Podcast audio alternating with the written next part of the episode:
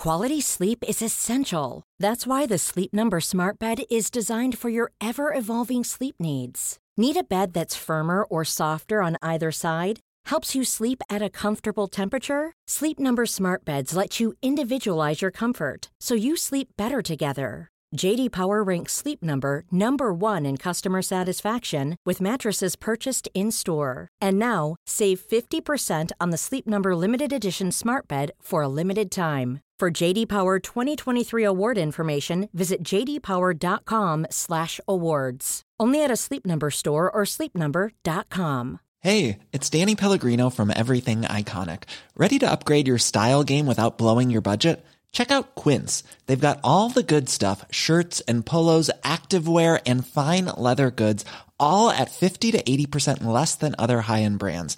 And the best part? They're all about safe, ethical and responsible manufacturing.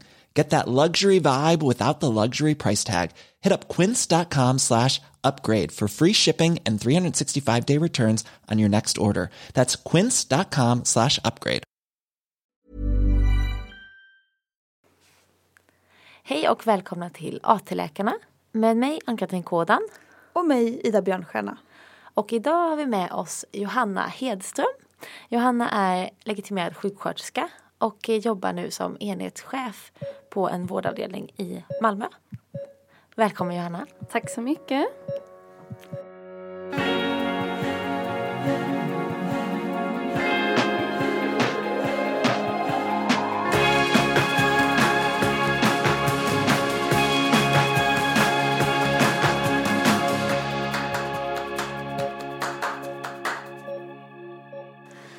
Välkommen Johanna! Tack så mycket, så himla kul att vara här. Så himla roligt att ha dig här. Johanna är ju en väldigt god vän till mig och Ann-Katrin så det är Verkligen. ju extra kul. Verkligen. Ja, Och du har tagit dig ända från Malmö. precis. Vi har firat lite valborg också men eh, det var en liten parentes. Och vi pratade precis innan vi började spela in nu om att förra valborg så berättade vi för Johanna om att eh, vi hade en idé om att vi skulle göra den här podden. Och redan då började vi prata om, med dig om att vi ville ha med dig. Ja, Och nu äntligen hände det. nu är jag här. Cirkeln är sluten. Ja. Johanna du kan väl börja med att bara berätta lite om vem du är. ja. Eh, jag heter ju då Johanna och eh, har varit klar sjuksköterska i nio år. Eh, och arbetar nu som enhetschef på en mag-tarmavdelning i Malmö. Eh, har två barn och en sambo. Mm. Varför blev du sjuksköterska? Det var lite av ett impulsval. Ja. Eh, jag har en mamma som är sjuksköterska och jag sa hela så högstadiet och eh, gymnasiet att jag absolut inte ville bli sjuksköterska. Sen satt jag där med den här kurskatalogen efter några sabbatsår efter gymnasiet när jag reste och sådär. Så tänkte jag så, ah, men det här yrket kan man nog ändå resa mycket med. Och det var väldigt viktigt så när jag var 21 Ja. år. Ehm, och att, att det var brett liksom, att man skulle kunna göra många olika saker. Och då hade jag någon idé om att jag skulle bli barnmorska eller eh, jobba på akuten och sådär. Ja, Mm. ja. Mm. Sen blev det väldigt bra också. Eh, jag läste ett år men så tog jag faktiskt ett uppehåll efter första året på sjuksköterskeprogrammet för att jag kände mig så ung då och tänkte att nej, jag vill nog göra något annat lite till innan jag kommer ut i den här verkligheten. Eh, så då arbetade jag på ett café i ett år. Mm. Och sen kände jag mig redo igen. Bra ändå att känna det och liksom så här jobba klart. Ja, ja men det sätt. var bra. Det är ju ändå ett alltså, yrke som eh, är rätt allvarligt. Alltså man får träffa många människor och se många livsöden. Så jag tycker man blir väldigt påverkad av det. Och blir redan det om man tänker de första praktikplaceringarna och så. Mm. Men eh, du är ju inte barnmorska. Nej. nu. Nej. Eh, men du har jobbat med olika saker ju. Ja. Vill du berätta lite om det? Eh, ja, men jag började arbeta på en MAVA-avdelning, alltså medicinsk akutvårdsavdelning. blev klar 2009. Eh, jobbade en sommar uppe i Göteborg faktiskt. Ja. Eh, och sen var det jättesvårt att få jobb som sjuksköterska. Det kan man inte Jaha. tro nu. Eh, och sen gjorde jag mitt sommarvik och sen sökte jag säkert en så 50 jobb. Men det var liksom, man fick någon timanställning och eh, Men man hjälp. fick inget mer. Det var anställningsstopp både i Västra Götalandsregionen men även i Skåne. Ja. Och då bestämde jag och en kompis oss för att ja, men vi söker jobb i Köpenhamn. Mm. Då kan man ju bo i Malmö och där fanns ju massor jobb. Och Ja. Det gick rykten om att man tjänar jättebra pengar. Och, Så jag slängde iväg eh, några ansökningar och sen Ja. tre dagar senare eh, satt jag på tåget till Köpenhamn Men och gud. tänkte så, vad har jag gett mig in på? Ja. Jag förstår ju inte danska. Ehm, och min första intervju var på en akutneurologisk avdelning. Okej.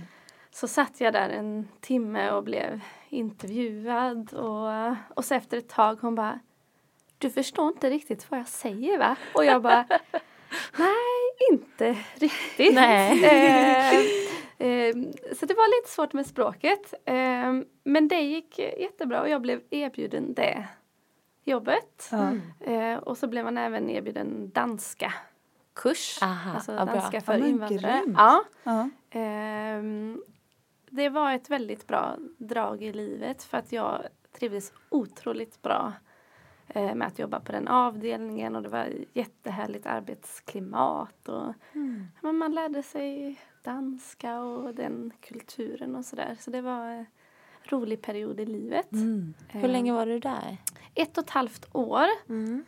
Sen, eh, det var ganska slitigt att pendla, alltså två timmar om dagen mellan Malmö och Köpenhamn. Och så träffade jag min sambo i den vevan. Eh, och då har jag alltid haft någon bild av mig själv att jag är en sån här akut person. Så jag sökte jobb på Stora akuten i Malmö Mm. och fick det. Eh, och jobbade där i ett år. Jättelärorikt. Eh, man lärde sig verkligen att stå på egna ben och ta egna beslut och sådär. Mm. Men eh, kände väl efter det året att alltså det här är nog kanske inte riktigt min grej ändå. Det var mycket adrenalinpåslag hela tiden och mycket stress och Mm. tänkte väldigt mycket på jobbet när jag gick hem därifrån Mm. och sådär. Eh, så tänkte jag, men jag söker vårdcentral. Men det ska jag bara vara en kort tid. Mm. Eh, sen blev jag klar, eller kvar på vårdcentral i eh, nästan fem år. Mm. Eh, också väldigt spännande. Eh, satt ju mycket i triage men hade också olika sorters mottagningar. Och sen eh, blev jag sektionsledare där. Ehm, och var där några år till. Mm. Och sen blev jag lite så pushad. "Ja, Men ska du inte söka ett chefsjobb? Mm. Eh, så jag började läsa lite ledarskap parallellt eh, när jag jobbade. Och sökte några olika enhetschefsjobb och blev kallad på intervju. Och sen rullade det på. Eh, och så fick jag det här jobbet som jag har nu. Mm. Och att vara enhetschef är ju nästan som att ha ett helt nytt yrke. Mm. Ja. Eh, mycket ekonomi och juridik och sånt att sätta sig in i. Så det är jättespännande. Ja, verkligen. Ja. Och det känns bra med att, väl, eller att ha valt sjuksköterska just att det är så brett. Nu har jag hamnat någon annanstans Mm. än vad jag tänkte från början. Eh, och eh, ja, men väldigt, eh, väldigt spännande. Får du användning någonting av dina liksom, rent medicinska kunskaper i ditt nya jobb? Ja men det får man. Ja, Alltså, sätt? absolut. Ja men det kan vara patientklagomål. Mm. Eh, situationer som uppstår i arbetsgruppen. Då behöver man ju ändå veta att nu är det problem med våra portakatter. Eller nu är det problem med... Då behöver man ändå ha den Mm. kunskapen. Så det tycker jag absolut att man Mm. har. Och förstå hur det är att jobba på en vårdavdelning. Mm. Eh, när det är stressigt. Jag har själv varit där. Mm. Det tror jag är jätteviktigt. Om man vill liksom nå sin personal. Mm. Ja, men det kanske inte blev någon av de riktningarna du tänkte dig i början. Men det kändes som att du har gjort det som du tänkte att du ville kunna liksom göra olika saker. Ja, Eh, och kanske inte vara bara på ett ställe och en typ av sjuksköterska. nej. Utan flera olika. Och det är väl det som är spännande, att man kan ha en bild liksom innan man påbörjar någonting, att sån här är jag. Mm. Jag tänkte ju att jag skulle bli någon narkossirra och Mm. flyga helikopter. Ja. Och, eh, och sen bara inse att nej men jag blir ju jättelätt åksjuk. Och, eh, jag eh, mår dåligt om jag har adrenalinpåslag hela tiden. Alltså det passar Ja. inte riktigt Nej. mig. Jag åkte med ambulansen någon dag eh, när jag var på en placering på akuten. Alltså jag mådde illa hela tiden Ja. i den där ambulansen. Man skulle ju sitta och jobba på en dator och åka typ baklänges och ta blodtryck och allting samtidigt. Alltså det var vidrigt. Ja, ja jag men fattar inte hur man klarar det. Nej, det, förstår, det är imponerande att liksom Ja. jobba samtidigt som man kör jättesnabbt. Och på små vägar och bara, åh jag var helt grön i ansiktet. Ja, Så det, det är någonting man måste tänka på innan man typ söker en sån. ja. Där skulle nog jag kunna vara. Jag blir inte åksjuk. Du blir Nej. inte ja, jag kan Nej. åka baklänges och läsa och så här. Ja. Det är lugnt. Ja. men det är det som är bra, att man eh, kan prova sig fram lite och liksom också inse att men nu provade jag det här och det var givande men det var nog inte riktigt min grej. Och att så känns det ju med framtiden också. Nu är jag ganska ny med att vara enhetschef och nu provar jag det. Mm. Eh, och sen finns det många liksom, andra möjligheter vidare med det eller också kan man välja något helt annat. Mm. Mm. Ja, men det är väldigt härligt att se sin eh, utbildning och sin profession som liksom någonting som man kan ta till så många olika saker. Eller Ja, du har en grund och sen så blir det du som bestämmer vad du väljer att göra med det. Det precis. finns liksom tusen olika vägar. Det är samma sak med läkaryrket. Ja. Man kan ju hamna precis var som helst egentligen. Ja. Man behöver inte ens jobba i sjukvården. Nej, precis. Nej, det finns eh, många vägar och Mm. val att ta. Och det känns som att det är inte första gången som jag hör en sjuksköterska eller läkare säga som du säger så här. Dels att man det enda man visste under hela sin uppväxt var att man inte skulle bli det man blev. Ja, Och sen så att man har tänkt en viss inriktning och tänkt att sån här person är jag. Och så blir man liksom den andra varianten. ja men Eh, det känns som att det finns så många utbildningar där man inte har 10 eller 25 eller 100 olika valmöjligheter. Sen, jag vet inte hur man skulle ha hamnat rätt då. Det känns som att man ändrar sig så otroligt mycket på vägen ja. Och Och lär s- känna sig själv. Sen kan det också vara mycket, tycker jag, alltså att man bara tycker att "Ja, men det här var ju en jättetrevlig arbetsplats. Att det ibland kan vara viktigare än själva specialiteten. Så att, Absolut. och det formar en att man blir då ännu mer intresserad av det ämnet. Men eh, vad hade du för förväntningar på yrket när du satt där med kurskatalogen och bestämde dig för att du skulle utbilda dig till sjuksköterska? Alltså jag hade nog ändå en något naiv bild skulle Ja. jag vilja säga. Att eh, jag tänkte nog att det skulle vara mycket action hela tiden. Mycket som på Cityakuten och mycket adrenalin och sådär. Eh, och det är det ju inte bara att vara sjuksköterska. Det är ju väldigt mycket alltså en samtalsroll också som man har. Mm. Eh, men jag tycker att det blev till det bättre. Um, alltså man hade ju inte orkat med att det var action hela tiden, tänker jag. Mm. Mm. Och sen att man... eh, jag tycker att det är en utbildning som man växer med. Alltså att man får se så mycket, får vara med om så många livsöden. Eh, så att man tar inte livet för givet på samma sätt som man kanske gjorde innan. Mm. Jag tänker att som sjuksköterska får man ju en annan kontakt med patienterna än vad läkarna får. Ja, jag läste en masteruppsats om relationen mellan läkare och sjuksköterskor. Eh, och där togs det upp att eh, patienter ofta vänder sig till sjuksköterskorna efter ronden för att fråga vad sa läkaren liksom. Ja, men det är ju väldigt Att vanligt. Man kanske inte vill ta av läkarens dyrbara tid eller Ja. man vågar inte fråga läkaren så då så går man till sjuksköterskan liksom och de får höra vad det är verkligen som försiggår, vad man har för tankar och sådär. Ja.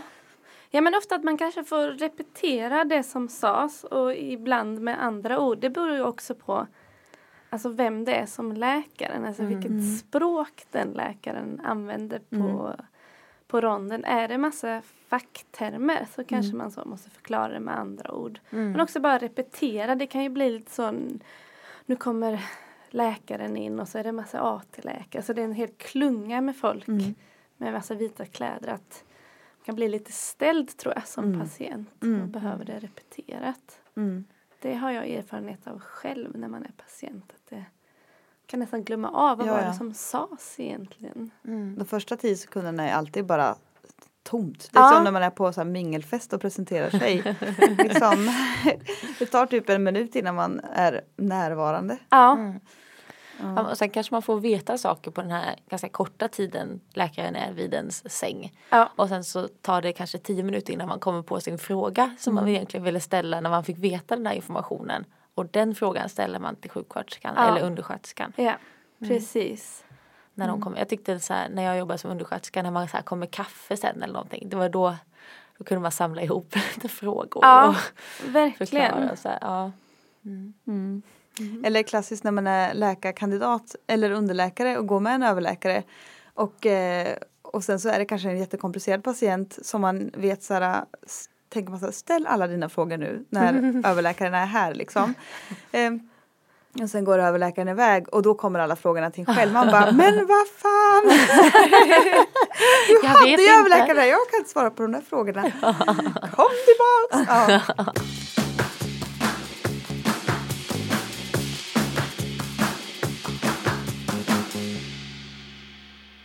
Jag tycker det är väldigt spännande att höra liksom hur det har varit att vara sjuksköterska på de här olika jobben som du har haft. Du har varit på eh, dels i Köpenhamn på den här vårdavdelningen Mm. och sen på akuten och sen i, på vårdcentral. Ja, precis. Kan du säga någonting om hur det var liksom hur din roll, yrkesroll var på de här olika ställena? Vad du Ja. hade för olika förväntningar eller vad du, vad du gjorde på de olika platserna? Ja. Alltså som sjuksköterska så har man ju liksom huvudansvaret för omvårdnaden. Men man gör ju också väldigt mycket medicinska uppgifter.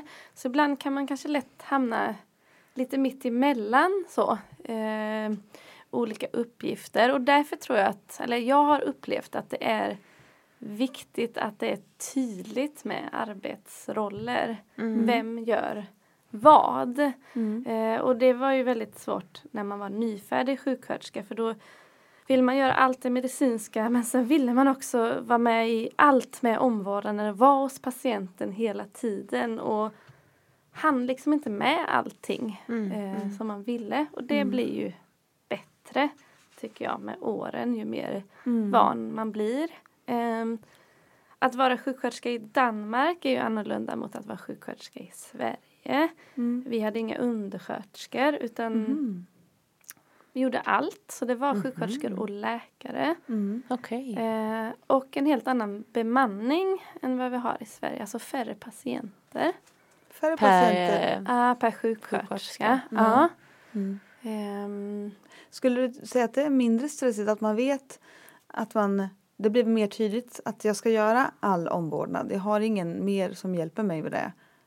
Ja, alltså det är det både fördelar och nackdelar med det. För det som är positivt med det är ju att då vet du ju precis allt om din Mm. patient. För du har ju varit med i hela morgonarbetet och så. Mm. Eh, Medan eh, om du har en undersköterska så behöver du stämma av. Men du, hur mycket hade Sven druckit eller hur mycket har han kissat? Ja. Eh, samtidigt som det är väldigt eh, bra att vara i ett team med flera professioner, alltså när man är undersköterska, sjuksköterska och läkare. Om man får det att fungera så tänker jag att det är eh, kanske det bästa. Det är ju en säkerhet alltid när en någon träffar flera, flera personer och man kollar av med varandra för då blir det också lite en kontroll av varandra och man kan hjälpa varandra ifall man inte kan vissa saker och sådär. Precis. Är man själv så kan det ju slinka igenom några misstag som Ja. ingen upptäcker. Ja.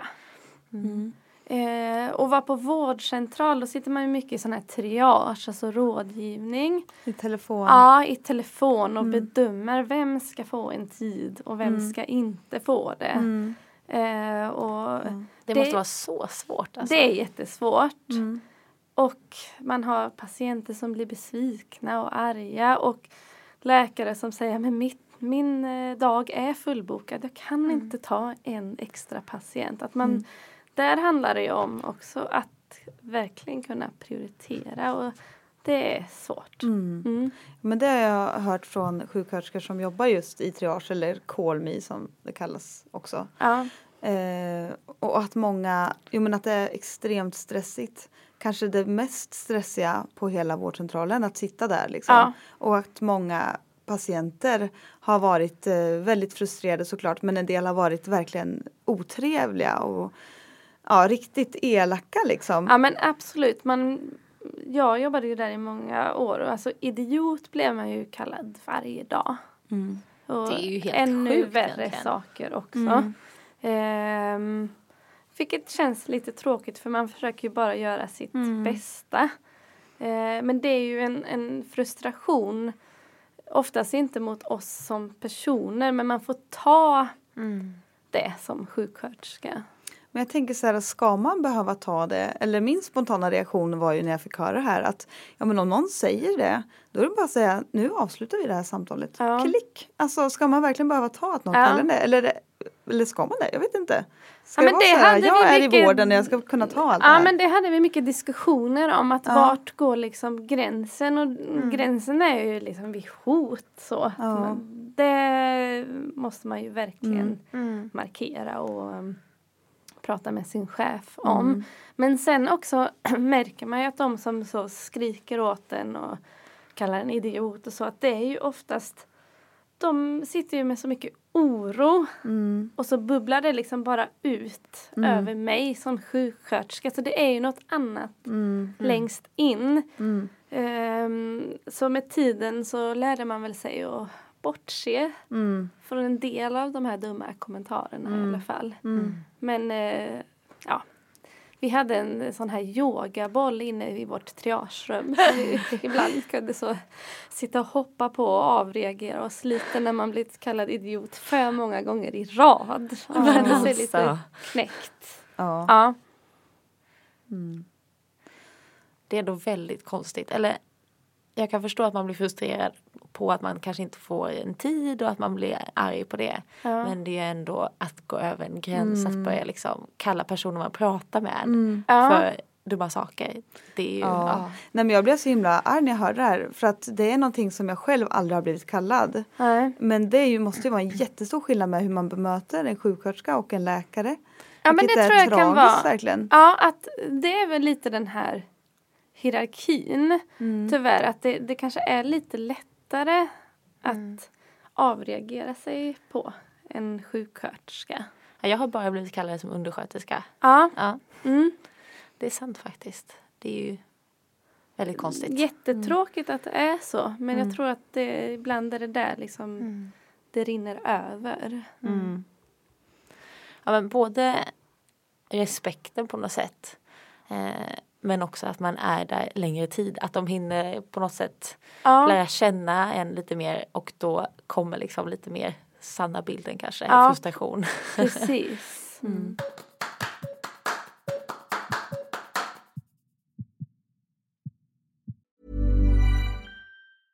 Life is full of awesome what ifs, and some not so much, like unexpected medical costs. That's why United Healthcare provides Health Protector Guard fixed indemnity insurance plans to supplement your primary plan and help manage out of pocket costs. Learn more at uh1.com. Hey, it's Ryan Reynolds, and I'm here with Keith, co star of my upcoming film, If, only in theaters, May 17th. Do you want to tell people the big news?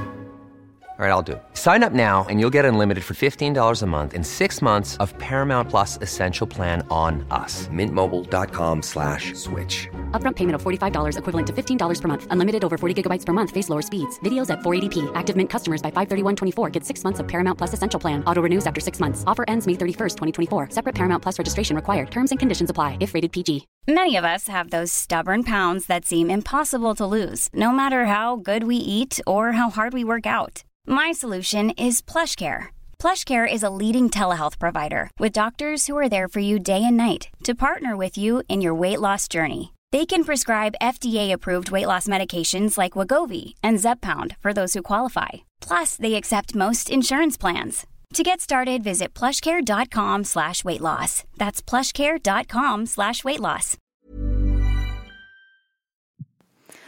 Sjuksköterskeyrket är ju ett väldigt eh, stressigt yrke på många sätt. Eller, det är ju i alla fall många sjuksköterskor som lämnar sina poster idag och vi har en jättestor sjuksköterskebrist. Vad skulle du själv säga har varit de stressigaste bitarna i ditt jobb? Om du tar de här olika arbetena som du har haft. Ja men det är den här eh, känslan av att inte räcka till. Mm. Att man har så mycket arbetsuppgifter och vill så mycket att det är svårt att prioritera och det läggs ju många saker på sjuksköterskor. Så, alltså man delegerar en del saker, alltså läkarna, Mm. för att lätt, eller, mm, underlätta för er.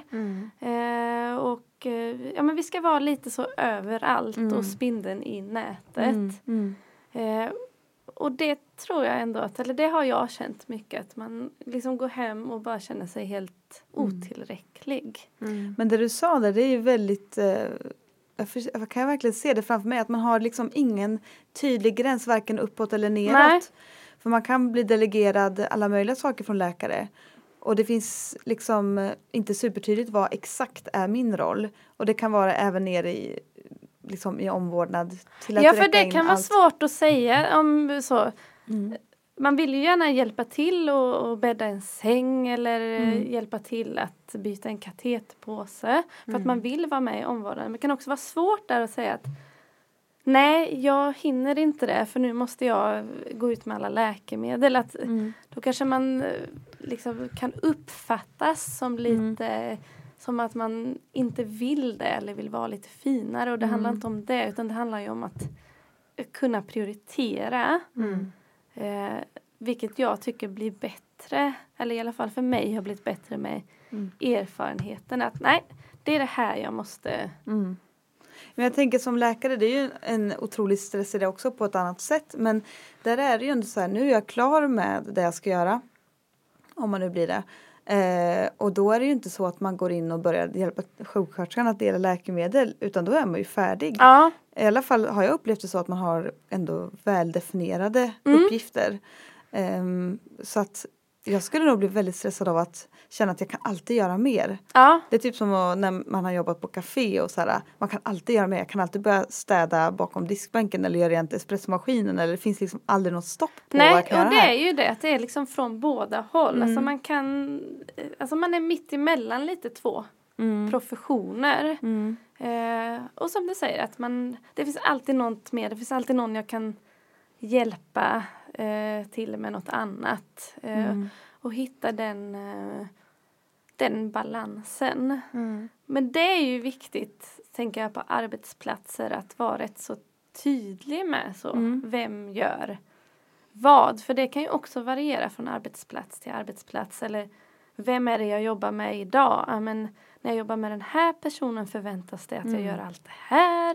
Men när jag jobbar med den här så ska jag inte göra att man Ja, otroligt stressande. Ja, och gör liksom Gå och känna efter, känna ja, liksom blir eh, vibbarna i luften. Ja, lite så kan det ju lätt bli och det är ju jobbigt. Hur tycker du att man ska göra då för att få den här tydligheten i vem gör vad och så vidare? Ja, men det har jag ju börjat eh, tänka på mycket nu när jag jobbar som enhetschef. Att hur ska man eh, ja, men, skapa en bra arbetsmiljö och eh, ja, men hur ska alla yrkesgrupper få det så bra som möjligt? Eh, dels tror jag att det är viktigt med tydliga arbetsbeskrivningar på arbetsplatsen. Alltså vad förväntas att man gör på ett dagpass när man är undersköterska, när man är sjuksköterska, när man är läkare och vad förväntas att vi gör på kvällen och, och natten.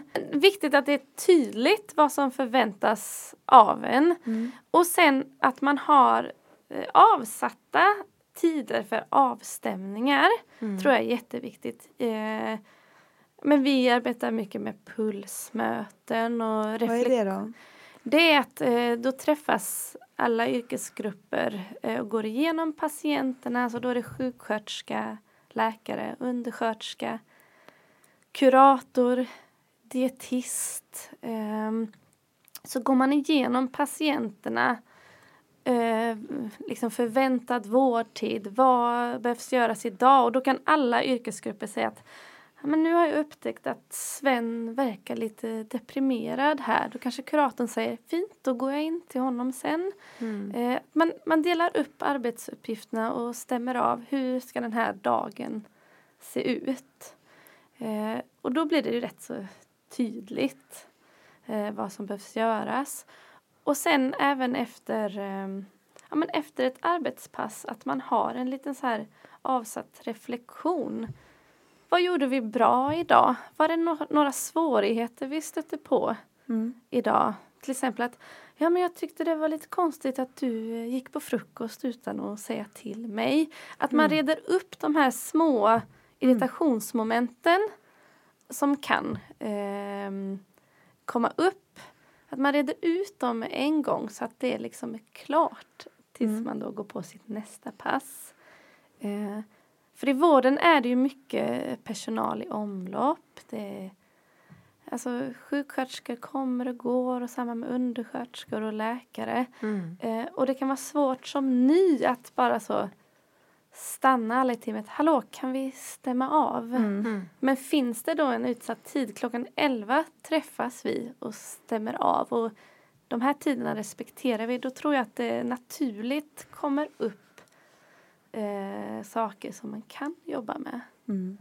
Vi har också en liten så här glasburk på varje expedition där man kan eh, lägga i små post-it-lappar med saker som behövs förbättras förbättras och så tar man upp mm. det på förbättringsmöten. Mm. Eh, så kan man ju också vara anonym med sin lapp. Att, ja, just det. Ehm, och det kan ju vara allt från småsaker till jättestora projekt men då får man liksom utlopp att eh, ja, men arbeta med saker som man tycker fungerar mindre bra. Mm. Mm. Men att vara chef inom eh, vården innebär ju att man har väldigt många anställda. Ja. Det är en sån klassisk Alltså kvinnliga chefer är ofta chefer inom ja, kommun och landsting mm. och man, män är ofta chefer inom den privata sektorn. Ja. Eh, och hur, du har 40 anställda som du ja, har ansvar för? Plus ungefär, minus eller? så. Mm. Eh, mellan 30 och 35. Eh, alltså det är ju personal är på föräldraledighet, tjänstlediga som man kan ha mm. ja, men, antal anställda på sin lista men sen kanske det inte så många som faktiskt är där och nu. Men drygt 30-35 mm. har jag. Mm. Det är ju mycket alltså. Ja. Mm. Eh, men det är väl samma med att vara eh, enhetschef att det finns också hur mycket som helst mm, man kan göra. Man vill gärna, eller jag vill gärna vara ute på golvet hos personalen, liksom fånga upp så här små saker. Hur har ni det? Mm. mm. Samtidigt som man ska gå på alla möten. Och man vill kanske driva vissa liksom, förbättringsprojekt på avdelningen. Så där mm. handlar det också om att ja, men kunna prioritera för man mm. kan inte göra allt. Då är det bra att du har suttit i triagen. ja men det är nog. det är samma process om igen fast ja, på ett annat fält. Precis liksom. men på ett annat fält. Det mm. tror jag ändå är en, en, en fördel. Mm, verkligen. Och kunna ha någon högre upp och eh, bolla med. Mm.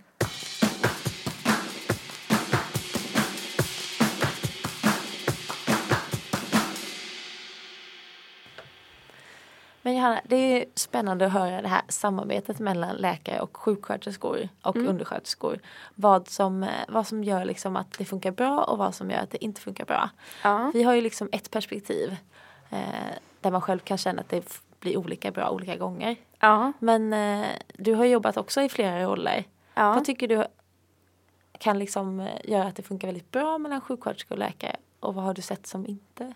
Ja, Nej, för jag tänker att alltså, vården har ju hierarkier som jag tror ändå fyller en funktion i den aspekten att man har olika arbetsuppgifter mm. och att det ska vara tydligt att här har ändå läkaren det högsta ansvaret och sen har sjuksköterskan något ansvar och undersköterskan något ansvar.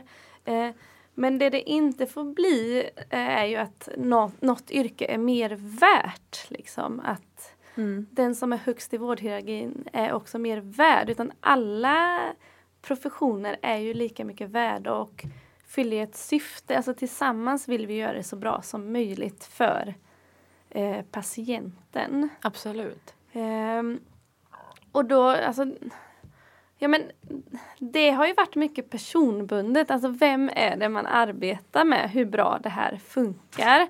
Men sen är det också vissa arbetsplatser tycker jag som lyckas bättre med samarbetet mellan professioner. Och då kan man undra, men, ja, men att alla känner här är en så god stämning och man kan ta upp allting med vem som helst oavsett vilket yrke den har och så. Eh, och det har jag börjat fundera lite på, men varför är det så på vissa eh, arbetsplatser? Och det tror jag är, alltså det finns väl inget så enkelt svar på det.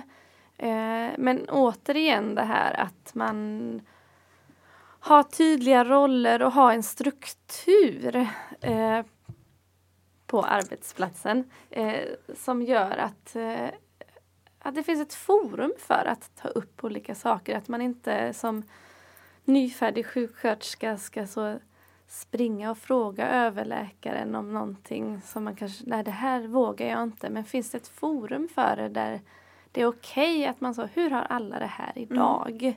Ehm, försöker skapa liksom en mer jämlikt arbetsklimat. Mm. Jag tror verkligen så mycket som möjligt att komma ifrån det här att man ska stoppa upp ett finger i luften och bara hur blåser vindarna här? Ja, Alltså det blir ju otroligt jobbigt. Alltså både om man är en sån här känsloperson som känner av stämningar i rummet och sådär. Men också för den som absolut inte känner av stämningar Ja. och klampar rakt i klaveret liksom. Ja. ja, för man kan ju tänka att ja, men, och ha liksom sådana här möten och avstämningar hela tiden. Är det så att ja, men nu stör det, nu var jag igång med någonting. Men jag tror ändå att det fyller en funktion att man så okej, ja men på ronden att man inte bara rabblar igenom alla patienter och sen kanske i slutet bara säger men hur har alla det idag?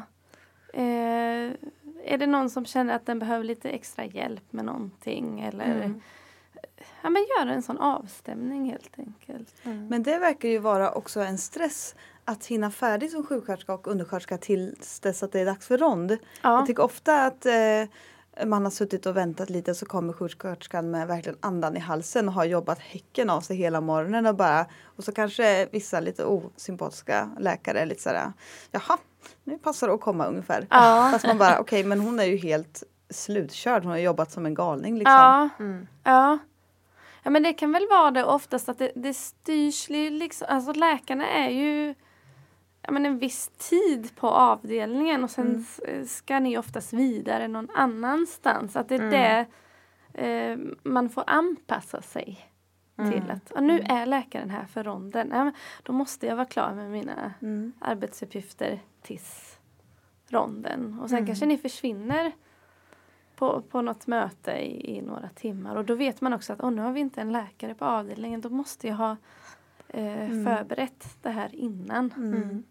Men det som blir så svårt, som du säger, är att alla ska vara lika mycket värda och sådär. Men eftersom att läkarens tid är ekonomiskt sett så mycket liksom dyrbarare, Ja, säga, ja. så blir det svårt att upprätthålla den känslan. Ja. För att det blir liksom, läkarens tid blir ju liksom mera viktig då, inom Ja. situationstecken. Ja, Och det blir ju liksom, det kan ju bli lite oskönt på så sätt. ja. Men hur ska man, hur ska man liksom acceptera att det är så men ändå ha en bra liksom, stämning där man får känna att alla är lika viktiga i vårdlaget? Ja men det tror jag mycket är förståelse. Ja men om sjuksköterskan kommer med andan i halsen så kanske man också sa, men hur har du det? Alltså, Vill du springa och ta en kopp kaffe innan ronden? Alltså att man så försöker visa lite medkänsla. Ja. Men det känns Ja. som att nyckeln som väldigt ofta i nästan alla sammanhang är ju ofta kommunikation. Ja. Ja. Och ibland så det här som du säger, men hur, hur blir det här nu? För jag tror att ibland förstår inte vi riktigt eh, när vi bara ordinerar massa saker och kontroller hur mycket det blir på en dag. Eh, och då så tror jag att ibland så blir det så att till exempel, ja, men hur ofta ska vi musa den här patienten? Då är det, ibland skjuter man lite från höften. Ja. att så här, ja men ta fyra gånger per dygn. Eller, eller sex. Eller åtta. alltså, så här, eh, ibland är det väldigt välgrundat och ibland blir det så här, ja men det här eller det här skulle kunna gå lika bra egentligen. Ja. Eh, så att man skulle kunna anpassa det om sjuksköterskan då säger så här, ja men nu har vi eh, en som vi ska musa en gång i timmen här och sen så är det ganska mycket omvårdnad på den här patienten. Vi är lite tungt belastade. Är det här verkligen nödvändigt? Ja. Då kan man ofta justera lite. Eh, eller hjälpa till med någonting extra. Alltså så här, Men precis, för, Ja. eh, ja, men, något sånt exempel hade vi för ett tag sedan att eh, Ja men eh, vissa läkare vill ju att alla prover ska vara klara till ronden klockan nio. Och då innebär det alltså för natten kanske att de måste börja väcka patienterna vid fyra. För att proverna ska vara klara och då tänker man så Ja men för vems skull är det här? Visst om det är akuta prover som är jätteviktiga för ronden. Eh, men annars kanske man kan tänka att ja, men det kanske är viktigare för den här patienten att den får en bra nattsömn. Än att proverna är klara en speciell tid. Eh, och det, det perspektivet kan man ju få om man stämmer av och om man då kanske som sjuksköterska vågar säga så. Måste de här proverna verkligen vara klara till nio eller kan vi låta Sven han har sovit så dåligt nu i, i tre Lilla nätter i Sven. rad. Ja, Sven. Ja, i, i tre nätter i rad och jag tror han behöver det. Kan vi ta dem lite senare? Och då är det ju ofta så, ja, ja men det är ingen fara. Ja. De kan vara klara vid elva, det är inga problem. Ja, men oftast är det kanske två, tre av patienternas prover man verkligen behöver på Ja. morgonronden. Ja. Och resten kan man egentligen ta på eftermiddagen. Ja. När jag jobbade som undersköterska på akuten då tänkte jag verkligen på Ja, hur, då fick jag liksom se hur blir det med de här ordinationerna vi får ifrån läkare och hur påverkar det vårt jobb? Eh, ofta var det ju så att man kanske fick först en ordination och sen lite senare fick man en till och en till. Istället för att läkaren skulle ha kunnat tänkt till från början och bara jag vill att ni gör det här och här och här. Ibland går inte det att veta på en gång. Men eh, ibland var det kanske lite ja, lite slarvigt eller sådär och då blev det så mycket mer jobb än om man hade fått ta alla prov på en gång eller göra allting. Precis. Mm. istället för att gå in och sticka patienten tre gånger Ja. Mm. på fyra timmar. Eh, och alltså, då ska man förbereda innan och man ska störa eh, Mm. patienten också. Eh, och det blir ju mer jobb för den sjuksköterskan eller undersköterskan som ska utföra de här uppgifterna. Kan man ge några generella liksom, råd till läkare? Om vi tar på akuten till exempel. Hur vi AT-läkare, underläkare och överhuvudtaget läkare på akuten ska tänka för att ert jobb ska bli liksom, så enkelt som möjligt. Men just akuten är ju rätt speciell arbetsplats för det är så otroligt många människor som jobbar där och eh, mycket AT-läkare, mycket underläkare. Ehm, vad vi som eh, sjuksköterskor kan göra det är väl att man stämmer av. Alltså vad kan jag? Alltså, för ibland kan det ju, jag har hamnat i situationer där man är ja, men rätt ny sjuksköterska på akuten och så är man med en liksom AT-läkare och båda är lite så, inte jättetrygga i sin roll. Att det kan vara bra att så här stämma av lite innan något akut händer vad eh, man kan Mm. och inte kan. Mm. Ja men ofta så kan det ju hjälpa då att man bara kommunicerar lite mer, att tänka lite mer högt. Ja. Ja. Ja men tänka högt för det, det är ju Sen finns det ju på akuten undersköterskor som är supervana och varit där liksom i 20 år och har jättemånga delegeringar. Eh, som jag tänker också är bra för eh, läkarna att veta. Men jag behöver inte alltid säga sjuksköterskan om det här utan jag kan gå till eh, den här undersköterskan det här passet för att hon kan också ta ett venöst blodprov eller hon Ja, kan ja. göra eh, det här och det här. Det är svårt att veta vad alla kan när det är så, som du Ja. säger, mycket personal i omlopp. Men jag tänker att oftast är man ju eller jag vet inte hur ni gör det men man är så idag är jag på medicinakuten eller idag är jag på kirurgsidan eller övervaket eller larmansvarig. Ja. Att man så lite stämmer av. Sen kan man inte så rabbla upp. Det här kan jag, det här kan jag inte. eh, men hela tiden prata med varandra. Ja. nu kom den här patienten in. Okej, okay. vad, vad, vad ska vi göra nu? Så man inte, jag tycker det är lätt ibland att man går om varandra.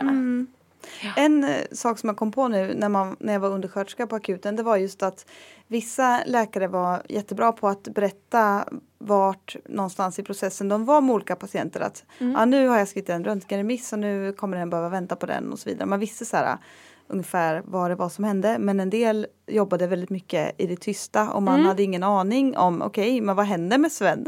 Mm.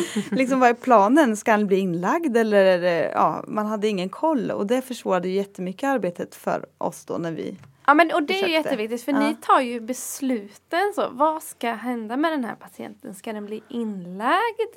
Ska den på en röntgen? Eller den här mm. kan skrivas hem. Mm. Och om vi då vet vad mm. lite så planen är så kan vi också hjälpa till att förbereda. Det här kommer bli en inläggning om några timmar. Då mm. kan vi ju också jobba på i vårt arbete, ja men ringa vårdplatskoordinatorn och Mm. Eh, förbereda med kläder och ta alla prover inför inläggningen. Mm. Eh, så mm. vet vi vad som ska mm. göras så kan vi ju också bättre hjälpa till. Mm.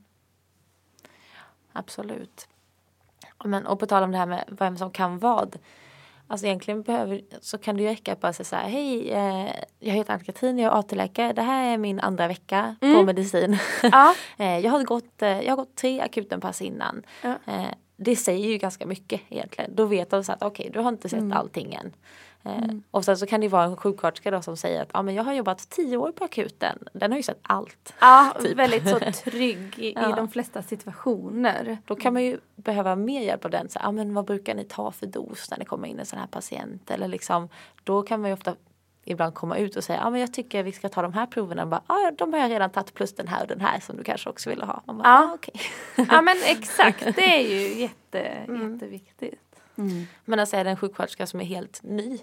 så eh, behöver man kanske skriva upp exakt allting man vill ha. Ja. Och vara liksom ännu mm. mer, mm. tänka efter ett varv till liksom. För då händer inte allt automatiskt på samma sätt. Sen tror jag också det kan vara viktigt att eh, men som sjuksköterska på akuten kan du ju så få ordinationer från flera läkare. Alltså du kan ju sitta med hur många listor som helst. Typ ska hänga, nu ska hänga tio dropp här och, mm. och varje läkare vill att men, har du inte hängt det här droppet mm. än? Alla är liksom på en mm. eh, med sina patienter. Att just så, ja men nu har jag allt det här. Eller det försökte jag vara tydlig med. Ja, jag ska försöka hinna hänga det här droppet men jag har också nio andra mm. dropp som jag ska hänga och jag behöver prioritera själv mm. här eller jag behöver din hjälp med att prioritera vem mm. ska mm. eh, få sitt läkemedel mm. först till exempel. Men det, är ju, det kräver ju också att man har eh, lite självkänsla och liksom våga, våga ja. säga det. Liksom. Men det är ju jätteviktigt att man kommunicerar det. Ja. Men också att man har ett klimat där man vågar säga det. Ja, ja, där man, man inte känner exakt. att någon bara kommer hacka ner på en Nej. för att man säger att det är stressigt nu. Utan att någon kommer Det är livsfarligt att ha en sån eh, kultur på en arbetsplats att man inte kan säga sådana saker eller be om hjälp eller visa så här, men nu, nu vet inte jag vad jag ska göra. Och det är, liksom, det är verkligen väl beforskat hur man ska agera till exempel inom ATLS. Att man ska kunna eh, ta liksom stopp och timeout. Vart befinner vi oss nu? Och, så här, och nu känner jag mig osäker. Man ska ju mm. verkligen inte så bara gå och bara okej okay, jag har tappat kontrollen helt och bara du, du, du, inte säga det utan det är jätteviktigt att man verkligen hela tiden kommunicerar. Ja. Mm. Och det är ju likadant vart som helst i vården, det behöver inte vara i akutrummet. Nej men också med, med, om det blir något fel, alltså viktigt att skriva en avvikelse och avvikelsen är inte liksom för att klandra någon utan men jag tänker att nu blev det det här felet. Okej, okay, vad ska vi göra för att det inte ska bli så här igen? Mm. Är det något systemfel vi har på arbetsplatsen eller är det eh, liksom står läkemedlen i konstig ordning i medicinrummet? Mm. Alltså vad kan vi göra för att det inte ska hända igen? Så att man inte är rädd för att liksom eh, erkänna att det blev något fel. För att mm det finns ju alltid en mänsklig mm. faktor. Mm. Mm. Men det måste vara väldigt svårt att säga emot en läkare och framförallt en överläkare som sjuksköterska eller undersköterska eller AT-läkare. Alltså jag tycker det är svårt. Då Mm. kan jag tänka mig, det blir ännu svårare om man är sjuksköterska eller undersköterska. Ja. Att liksom ifrågasätta. Men det är så himla viktigt att man vågar göra det. Ja. ja, men det är väldigt svårt att ifrågasätta en behandling Mm. Eh, och sådär. Och det, det gör man väl inte så ofta för det är ändå läkarens Mm. ansvar. Men jag tänker också att det beror mycket på hur alltså man uttrycker sig. Ja men du tänker så här men du jag har tänkt på det här att tror du inte det är bättre att Sven ändå inte skrivs ut idag utan att Mm. vi, vi förbereder lite mer så att han inte kommer in på akuten igen om två dagar. Att man liksom vänder på, på det. Ehm, inte ger kritik Mm. mot den andra professionen. Men det är svårt. Det är jättesvårt. Mm. Eh, att säga eh, till någon som är liksom högre upp. Men det är det, då tror jag att det kan bli väldigt mycket fel. Mm. Verkligen. Mm. Men det är, sker ju små misstag hela tiden Ja. I vården. Ja. Även om man så här, eh, inte vill att det ska vara så så händer det ju hela tiden Ja. små grejer. Ja.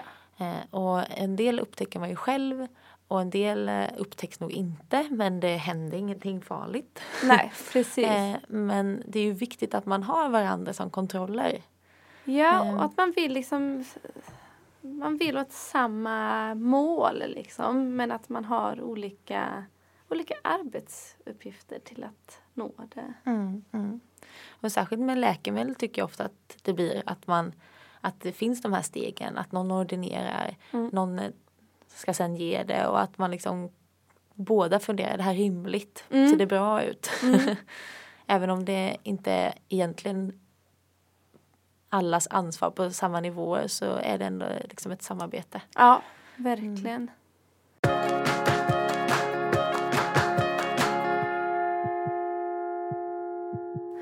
Ja men det där med att säga emot. Jag var med om en sån situation på vårdcentralen. Där har ju alla läkare varsitt rum. Eh, Där man har, tar in sin patient och gör sin undersökning och sjuksköterskorna sitter ju i, i triaget. Och då var det så att man tyckte att ja, men, sjuksköterskorna kan väl ändå gå in och eh, torka upp blod på golvet om någon läkare spiller. Eller kan inte sjuksköterskan gå in och byta britspapper? Jaha. när, när, när läkaren är klar? Fast då läkaren är på sitt rum och det kanske är mer Bara pipa in och städa lite. Ja, och eh, ja, men då hade vi en sån diskussion och då kände jag så, ja men där går gränsen. Jag har inte läst eh, tre år på högskolan för att jag ska typ torka upp lite när någon annan sölar eller byta britspapper medan läkaren står och tittar på när, när, när jag gör det. Nej. Eh, det är liksom Det fyller ju ingen funktion det fyller ingen funktion. Sen finns det så, ja men på akutrummet efteråt, ja men då är det Mm. sjuksköterskor och undersköterskor som städar. Men det är ju en funktion i det. Men det Mm. där att liksom, ja men det kan väl du eh, Mm. göra. Ehm, ja men då eh, kände jag så, ah, det här är inte. Då sa, satte ni ner ja, foten och sa emot. absolut. Ja. Mm. Hur mottogs det då? Men det är nog lite olika, alltså det var väldigt diskussion inom sjuksköterskegruppen också för att vi var em, många olika åldrar och ja men sjuksköterskeutbildningen har ju inte alltid varit en högskoleutbildning. Alltså ta många år tillbaka i tiden så var det ju ett kall. Ja just det. Ja. Mm. Läkaryrket också. Ja. Eh, och ja, en del av de äldre tyckte väl men det var inte så farligt att bara gå in och byta ett britspapper. Och det är det ju egentligen inte. Nej. Men det handlar ju liksom mer om att jag utnyttjar liksom kompetensen på rätt plats. Och då kanske det inte är att jag ska gå runt och städa. Mm. Eh, Nej, men när en sån sak är så totalt eh, onödig och bara för att då blir det ju ganska nedvärderande också. ja, det är precis. så här, men varför ska jag göra det här? ja, bara för att exakt. jag ska veta min plats typ. Eller ja, det sparar ingen tid. Det tar längre tid att gå ut och säga till att det är blod på mitt golv, kan du Ja. torka upp det? Än det hade Exakt. tagit att torka upp ja, det. nej, men det blev kommit. Sen blev det ju inte, alltså, eh, vi skulle ju inte ha de här arbetsuppgifterna så det, det löste ju sig. Mm. Eh, men det blev ändå en, en tydlig sån diskussion så, kring vad man eh, förväntar sig av eh, varandra. Mm. Ja. Men det är ju spännande det här som du säger om att det var ett kall förr i Mm. tiden. Eh, och att det liksom inte riktigt är så längre. Och så Nej. tror jag inte det är inom läkarkåren heller på samma sätt. Eh, att man liksom kan tänka sig att jobba vilka tider som helst. Man kan komma in och jobba liksom ihjäl sig. Och man eh, offrade familjen och man offrade Mm. sitt privatliv på ett helt annat sätt. För man var läkare eller man var sjuksköterska och det var liksom det som var ens livsuppgift. Mm. Eh, och så tänker jag att de nyaste generationerna som jobbar inte resonerar. Nej men det ser man en skillnad på liksom de nyare generationerna sjuksköterskor att det ställs helt andra krav och det ska vara en eh, Ja men en bra arbetsmiljö och man kan inte ta hur många extra pass som helst för man vill också prioritera Mm. eh, sitt privatliv och, mm, och, och det är ju bra för att det är ju jätteviktigt att man har en, en bra arbetsmiljö. Mm. Och det är inte ett kall längre, det är ju en utbildning man väljer att läsa. Eh, Tycker du att du märker det mycket som chef? Att det är skillnad mellan åldersgrupper? men lite, lite granna kan jag ändå eh, märka det. Mm. eh, i eh, ja, man tänker hur länge man har varit klar som sjuksköterska. Mm. Ehm, och jag kan också märka det ja, men om jag diskuterar med min mamma som är gammal sjuksköterska att hon under utbildningen lärde sig att tassa på tå rätt i korridorerna. Det var liksom en kurs. Jaha, va? För att man skulle smyga fram. I Så att man inte störde Ja, någon? som man inte störde som sjuksköterska. Och det låter ju helt Mm. absurt för mig. Mm. Eh, ja. Så det har ju hänt väldigt mycket och det händer ju väldigt mycket med sjuksköterskeyrket. Eh, och nu har man fått in de här nurse practitioner, det vet jag att ni har i Linköping. Mm. Kan du Så- berätta vad det är? Ja men det är ju lite någonting ännu mer mellanting mellan sjuksköterska och läkare. De går vissa medicinska ronder. Jag är inte jättepåläst om det men de kan ronda avdelningar själva. Mm. Man har ju det i USA till exempel. Och det är också ytterligare en profession Ja, just det. till. Mm. Så det är en vidareutbildning på sjuksköterska? Ja, precis. Det stämmer. Som man då tänker ska underlätta ytterligare Mm. i, i vården. Ja, men det händer mycket. Yrkesrollerna utvecklas verkligen. Ja, Mm. kommer nog se helt annorlunda ut om 30 år till. mm, det tror jag absolut. Vad tror du behöver eh, liksom förändras eller förbättras för att eh, inte så många sjuksköterskor ska lämna yrket? Mm. Eller lämna sin arbetsplats för att flytta på sig? Ja, men det är en svår eh, fråga tycker jag. Och det Mm. finns ju inget enkelt svar Mm. på det. Jag tror att det är väldigt många anledning, olika anledningar till att sjuksköterskor lämnar yrket. Vissa lämnar det ju helt och Mm. bara jobbar med något helt annat har man ju sett. Mm. Eh, men, men det jag har fått till mig om man tänker av bekanta som är sjuksköterskor och så och man ser på forum och så är ju mycket det här att arbetsmiljön, alltså det är för stressigt. Ja. Mm. Det är det många signalerar. Eh, och sen kraven eh, i förhållande till lönen är det också Mm. många som tycker är liksom orimlig. Mm. Det pratar vi ju lite om på vägen hit, Ann-Katrin, Mm. Mm. lönen är ju en viktig del. Mm. Men det allra viktigaste är nog egentligen att man trivs och har det bra på sin arbetsplats. Att Mm. det liksom väger... Om vi pratar lite om just det här med otillräcklighet. Jag tror att om man känner liksom år efter år att man inte att man känner sig otillräcklig och inte kan känna att man har gjort liksom ett bra tillfredsställande jobb när man går hem. Det tror jag liksom inga pengar kan kompensera för. Och att man, man vill känna att man gör det, det att man kan liksom göra en bra jobb för sina patienter och att man hinner kommunicera och prata med varandra Mm, och och att man man mår bra ro- när man går hem. Ja, att man har roligt på si, sin arbetsplats. Att det, ja, men det här är ju ett kul jobb jag har och här utvecklas jag och trivs. Sen tror jag det är jätteviktigt också som har kommit lite mer ja, men med utbildning. Tidigare har det varit mycket så att faktiskt ni har ju betald vidareutbildning. Mm. Sjuksköterskor har ju liksom tagit CSN-lån. Är sjukt. För att eh, ja, men läsa vidareutbildning, läsa Mm. barnmorska eller narkossida. Det kommer ju mer och mer att, att man får sin utbildning betald. Ja. Och då ökar man ju kompetensen i vården och det blir också ehm, en känsla av att det satsas på sjuksköterskor. Mm. Ja, men det är också viktigt den här känslan av att någon bryr sig om en på en Mm, arbetsplats. mm. Att eh, någon värnar om en. Ja.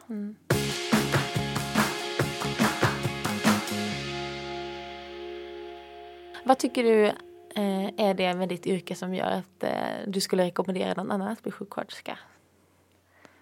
Ehm, att det finns jättemånga valmöjligheter. Att, ehm, ja, men att man kan jobba med många olika saker och skulle man tröttna på en eh, inriktning så kan man välja något annat.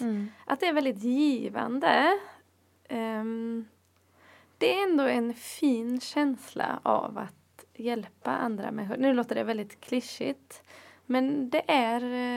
eh, Det känns ändå liksom bra att, att hjälpa andra, andra människor och att man ehm, stöter på många spännande livsöden. Jag tycker man eh, ser annorlunda på livet Mm. när man är så mycket i vården. Både på gott och ont, för man kan ju bli lite mer orolig och nojig ja, på allt hemskt som kan hända en själv och ens barn och sådär. Men också att jag kan känna att eh, jag ändå så försöker njuta av livet i nuet för man vet aldrig vad som händer. Det var kanske inte riktigt svar på frågan varför man ska välja sjuksköterska men det, det är roligt. Man kan jobba med många olika, olika saker och det är väldigt eh, givande. Fast det som du liksom gled över lite på är ju ändå viktigt att alltså, det utvecklar en som person väldigt Ja. mycket. Att vara sjuksköterska och att jobba inom vården generellt. Verkligen. Man får liksom ännu mer livserfarenhet och rikedom på något sätt. Ja. Genom att man får prata med så många människor som har det Ja. Man får ju suga i sig andras livserfarenhet. Man behöver inte göra allting själv utan man kan bara dra i sig Ja. som en drink genom ett sugrör. Precis. Men det är väl det som också är viktigt med att få lite mer luft i sitt eh, arbetspass. Att ta tiden att eh, stå kvar några extra minuter och få höra den där berättelsen om när han reste till eh, sjön när han, eller när han åkte ut på havet när Nu han var 25. Sven vi och- pratar om. Med.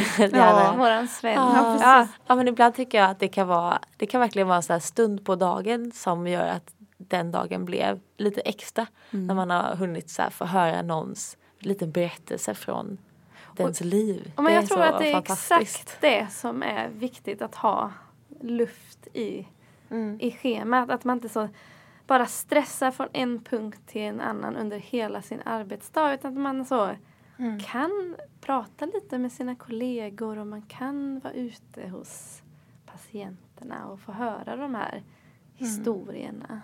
Och för en del patienter så är det den bästa omvårdnaden och liksom Ja. behandlingen man kan ge. Ja. Det är det som gör att de mår bättre snabbare. ja. Tack så jättemycket Johanna för att du ville vara med i våran podd. Tack så mycket för att jag fick komma hit. Verkligen. Det har varit så spännande att få höra ja, ditt perspektiv som sjuksköterska. Väldigt givande. Ja. Vi behöver prata mer om hur vi har det emellan professionerna. Verkligen. Verkligen, det är jätteviktigt. Mer om och med, med varandra. Precis. Och som vanligt ifall ni har feedback eller bara vill eh, skicka en liten hyllningshälsning till Johanna eh, så kan man skriva det på Instagram, AT-läkarna podcast eller på vår Facebook. AT-läkarna heter vi där.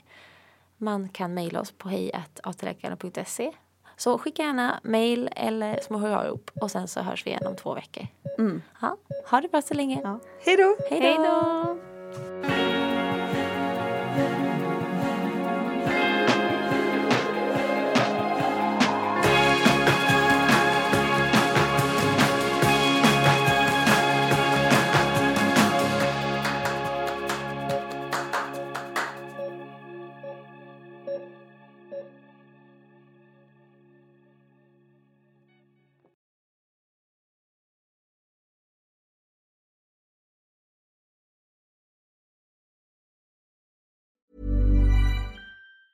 Planning for your next trip? Elevate your travel style with Quince. Quince has all the jet setting essentials you'll want for your next getaway, like European linen, premium luggage options, buttery soft Italian leather bags, and so much more. And it's all priced at 50 to 80% less than similar brands. Plus, Quince only works with factories that use safe and ethical manufacturing practices. Pack your bags with high-quality essentials you'll be wearing for vacations to come with Quince. Go to quince.com slash trip for free shipping and 365-day returns. Even when we're on a budget, we still deserve nice things.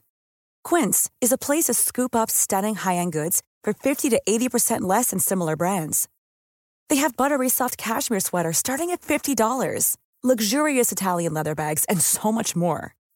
Plus, Quince only works with factories that use safe, ethical, and responsible manufacturing. Get the high-end goods you'll love without the high price tag with Quince. Go to quince.com slash style for free shipping and 365-day returns.